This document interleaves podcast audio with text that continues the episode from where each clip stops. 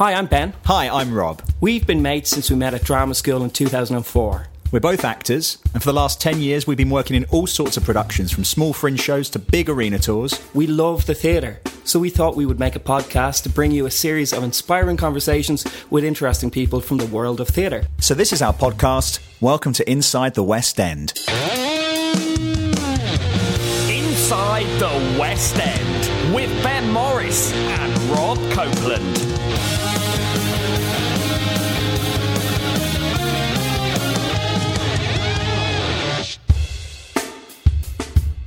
Thank you for downloading episode 17 of Inside the West End. Follow us on Twitter at Inside West End, or if you want to contact us, then email insidethewestend@gmail.com. Coming up, we speak to a man who over the last few years has become one of the big stars of the West End, Geronimo Rauch. Geronimo was the Phantom when I was on the show. Before that, he was playing Jean Valjean in Les Mis. He's basically played all the roles I wanted to play when I was growing up. Yeah, me too, actually. Selfish of him. Selfish, yeah. Anyway, we spoke to Geronimo at his house last year. This is actually one of the first interviews that we've done. So forgive our interview technique. We hadn't developed it by then. So we popped down to his house and heard all about him growing up in Buenos Aires. And here's the chat we had. My name is Geronimo Rauch, and you're listening to Inside the West End. Tell us about the young Geronimo growing up in Buenos Aires. Well, my father is an obstetrician, gynecologist, and my mother has been a casting agent, TV producer, and now is my agent. My second sister is an actress, and my brother is an actor. So, what's your first memory then of music where you went, that's inspiring me? The first time I heard Bohemian Rhapsody. Mm. And I heard it, and I was blown away. How old would you say you were? 9 years old, maybe.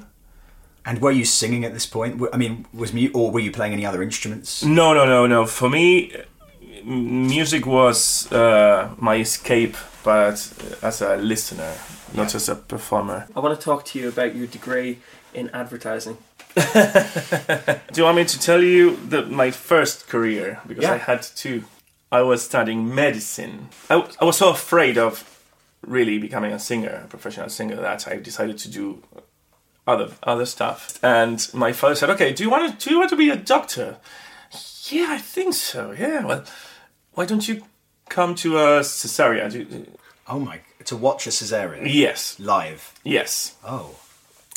So he asked his patient, and she agreed, and I was there. So I saw how the baby was being born and everything, and suddenly baby was with a nurse, and my father said, "Okay, look inside. Those are the intestines, and this is the lungs. You can see the lungs from there." And I suddenly was like, "Oh, feeling dizzy." It was horrible, but that was a shock. Yeah. He did it on purpose, I think, for me to realize that was not my option. So I quit instantly. I went the other day and said, I'm not coming back. Sorry, this is not my first option. Really was to study advertising, and I did 3 years of advertising while I was continuing learning, singing, having singing lessons. And your first professional job was Les Mis in Argentina. How did that come about? The first big musical they did in Argentina from outside Broadway or West End musical was Beauty and the Beast, and the second one was Les Mis, and I was 20 something. No experience at all, and 4,000 people auditioned for Les Mis. Wow. It was an open audition, and I just got the part, and I realised that this is what I wanted to do. And you're plunged into the professional environment for the first time. You're in the ensemble, playing Fouilly. You covering Marius and Algera. That's a lot of responsibility. How did you find the professional environment for the first time? Well, I had very good mentors. We had Ken Caswell and David White. They were originally created team at this point here in the West End. So we had it fresh from the West End. And also Mariano Detri, who also came here and was resident director of Les Mis. So I really consider that moment as my college, my real experience, learning the dynamics of musical theatre and how it works. Yeah. And you went from being ensemble and covering two big parts in Les Miserables to winning pop stars and becoming a multi-platinum selling artist. Yeah, at first I did something. I did Judy in Greece. Right. In between both. Yes. Mm-hmm. But still, that's a huge leap. I mean, Judy is a great part in Greece, but even if you're playing Danny in Greece, to go from that to becoming, mm-hmm. I mean, famous throughout the country you live in, that was insane. Insanely beautiful, insanely scary. I was playing a game, pretending to be a star, do you know? You needed to play it or you'll die. But suddenly from being known only by my family to work with security was like, whoa. To be honest, fame is very hard to digest if you're being famous for something that you are not. So you said you felt like you were playing a game. Mm. I was playing a game, but I'm still in Argentina known as Mambrú, not as Geronimo. Mm. And it's been almost 10 years since we dissolved. Mambrú ends in 2005. Yeah. You go solo. You start writing your own music. Mm-hmm. After Mambrú, I was working on my solo album, and the record label I was speaking to, they only wanted me to be like the typical Latin romantic singer, and I'm not that. So I was trying to write my songs, but we couldn't really make it happen.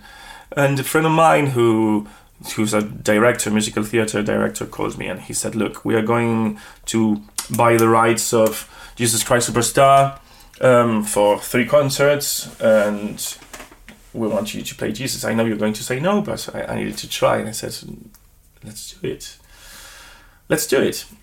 And it was the best choice I ever made.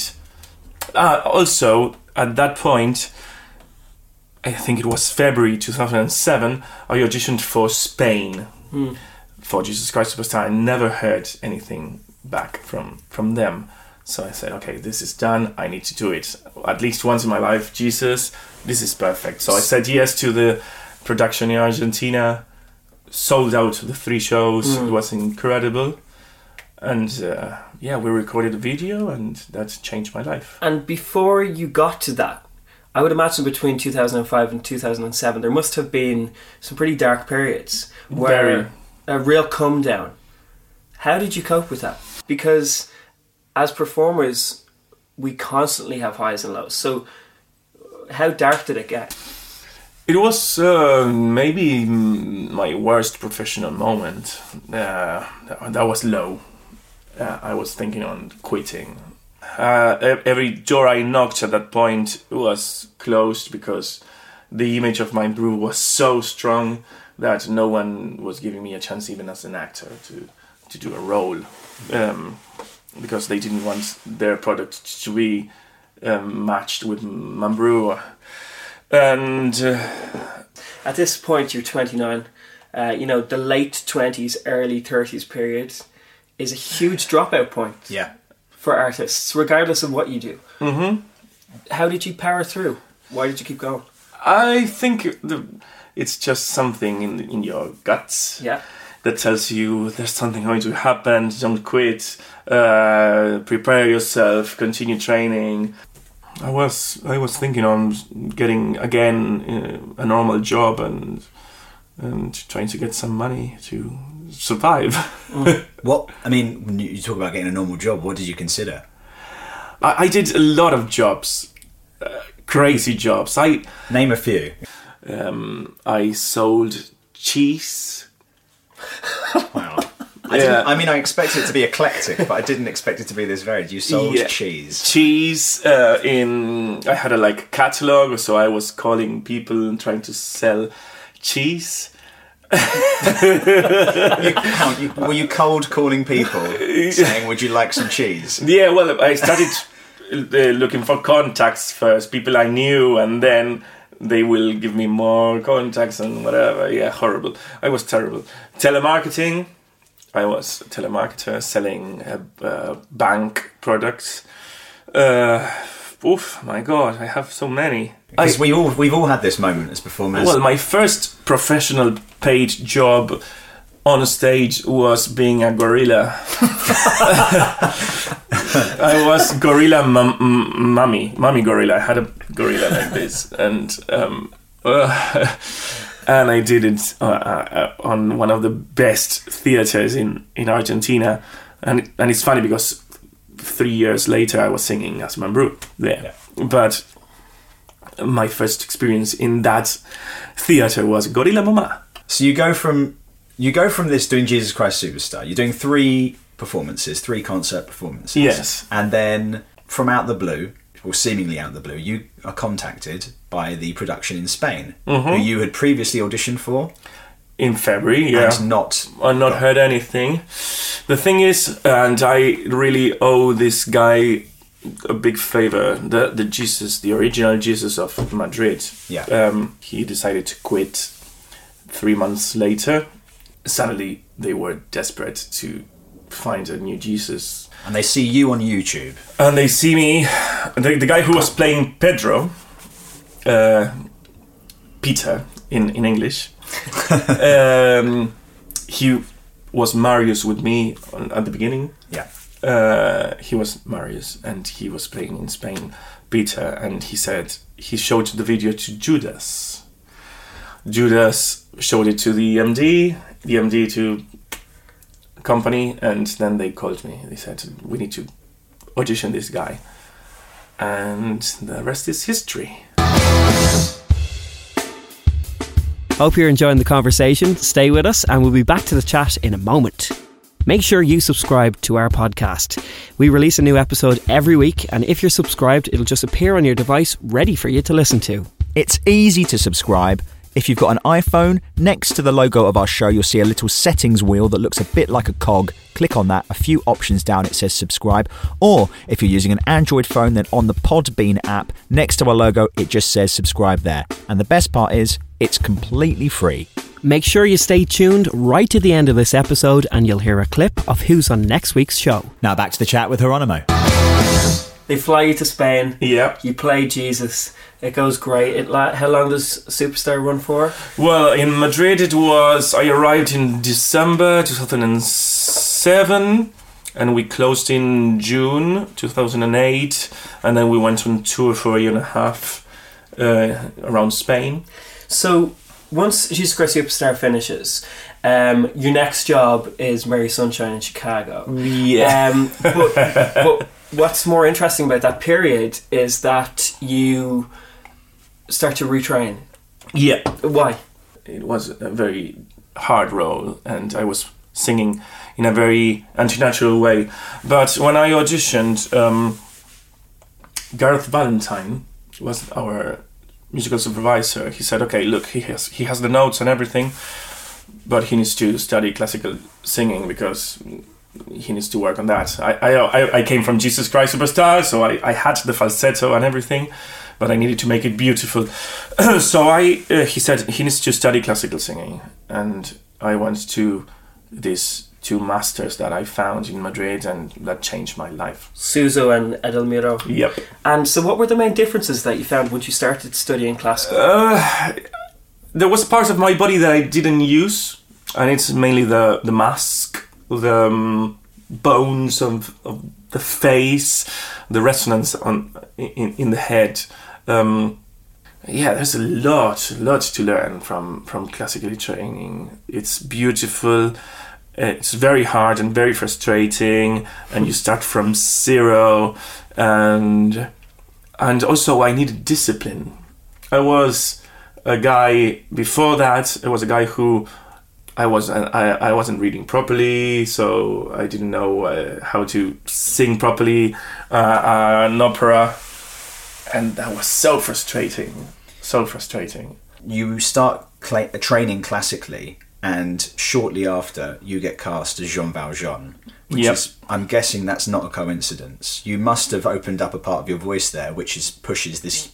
This is a big change. Yeah, but also there was this rumor of Les Mis coming back to Spain, and I started preparing myself, even though no one said anything. I was already focused on getting Jean Valjean. So yeah, in a way, classically singing gave me these tools to, even with 32 years old, I could play Jean Valjean.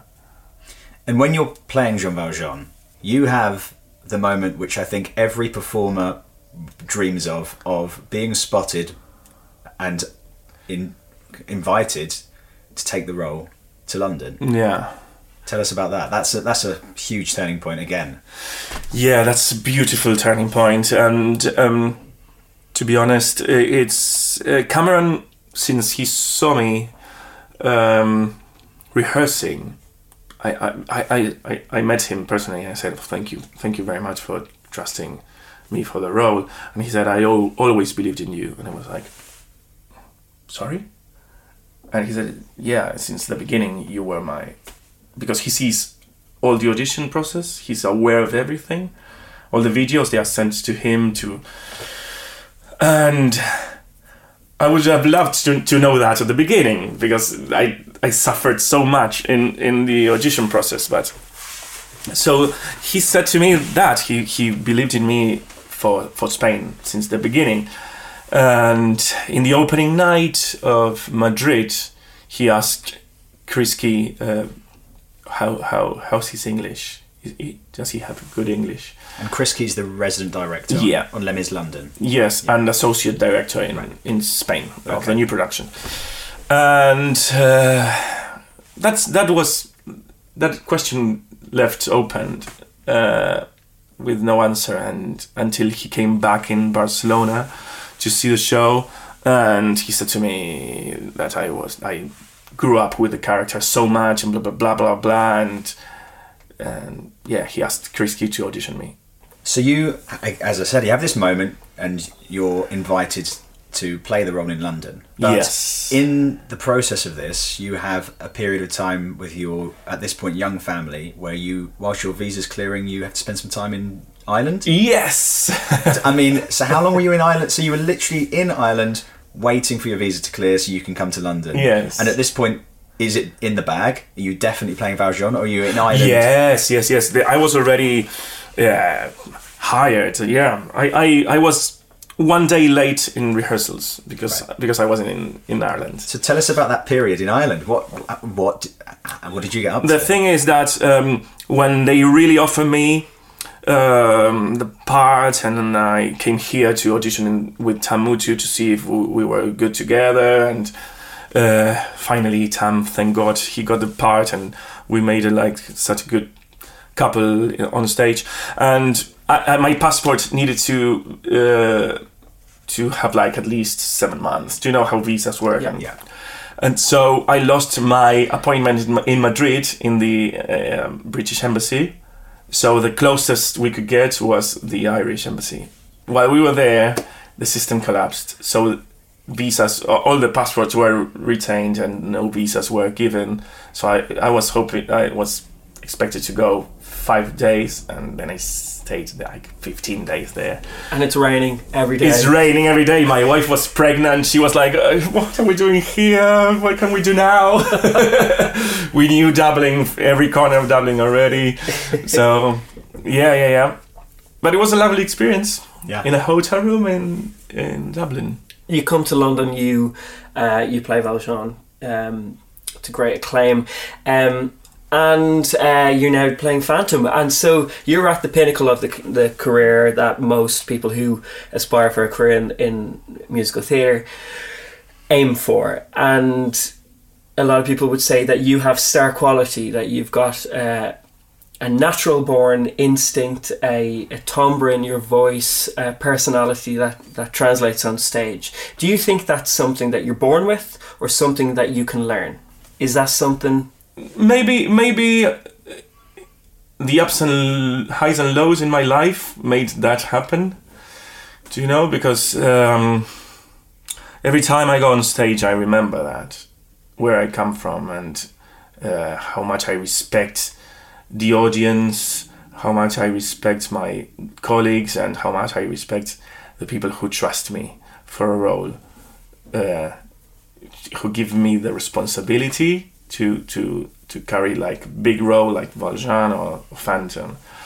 And also when I was moving to Madrid to play Jesus, Stephen Reign, who's also an English director, said to me, "You are the example. You are the mirror for everyone else to look at." And it was like, come on, please. I just arrived from Argentina. Don't give me that pressure. But it's something that always stayed in my head. To know if I give the wrong example, then the rest is allowed to do the same. You have retrained, you have refocused, you have pushed yourself forward. Would you say retraining and that focus is that part of what's needed? I just believe that we change genetically, and we get older, and our voices change, and we don't need to be settled. Never feel safe as an artist. It's horrible to feel safe because you will lose it. Huge thank you to Geronimo for taking the time to come and speak to us. He was, as Rob mentioned earlier, our first ever guest on the podcast. We didn't even have a microphone when we came up with this idea, but Geronimo said, "No problem, come round to my house. I've got my own little microphone and digital studio there." We recorded it at his. So Geronimo, really appreciate that support. Geronimo's now moved back to Spain and he's recording his own album called Here, There and Everywhere. You can get more information on that by visiting GeronimoRauch.com. So make sure you check that out. We'd love you to get in contact with us. We're on Twitter @InsideWestEnd. We would also love you to keep sharing our episodes online or by word of mouth. Both go a really long way, so keep it going. Remember to stay tuned to the very end for a clip of the next episode, but before that, we make this podcast for free. If you've enjoyed it and you'd like to help us make future episodes, then here's how you can. Next time you shop online with Amazon, visit InsideTheWestEnd.com first. Click on any of the Amazon adverts on our site. It will take you straight to Amazon. Your shopping will cost you exactly the same as normal, but Amazon will give us a small kickback as a thank you. Also on InsideTheWestEnd.com, you'll see a donate button. If you'd like to make a direct contribution, then click on the button and follow the link. Now, as promised, we have a clip of next week's episode with possibly the most prominent musical theatre director in the world right now. He directed the award-winning new Cameron Macintosh productions of Les Miserables, Phantom of the Opera and Miss Saigon. His new musical, School of Rock, has just opened to rave reviews on Broadway. And next week he's appearing here on Inside the West End podcast. It's Lawrence Connor. But when you're dealing with big personalities such as Cameron or Andrew Lloyd Webber, how do you get over there being any intimidation? Well, you know, Cameron Macintosh has been great for me, and you know, he never lets you get away with too much. If you go too crazy, he'll soon grab you by the scruff of the neck and pull you back. But I guess the truth is he also needs somebody with a vision to come in and sort of throw ideas out there so that he can say, yes, that's great, or actually, no, that's not good.